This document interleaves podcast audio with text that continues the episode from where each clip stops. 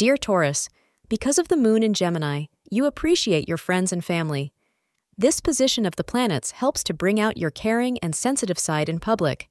You have a strong sense of gratitude for your relationships as well as your health.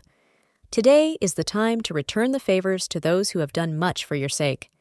According to astrologers, the more gratitude you show, the greater your delight will be than it already is. Plan anything essential or special between 4 p.m. and 5 p.m. because that time is lucky for you, and yellow is the day's color. Today, keep track of where your romantic feelings are directed as they seem to be moving away from your partner. Don't be overly impressed at others who suddenly come on the scene and seem like a delicious distraction from your current routine. Your current relationship is solid and requires your effort to become vibrant again.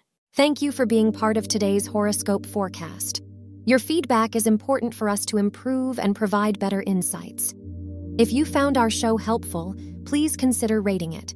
For an uninterrupted, ad free experience, simply click the link in the description.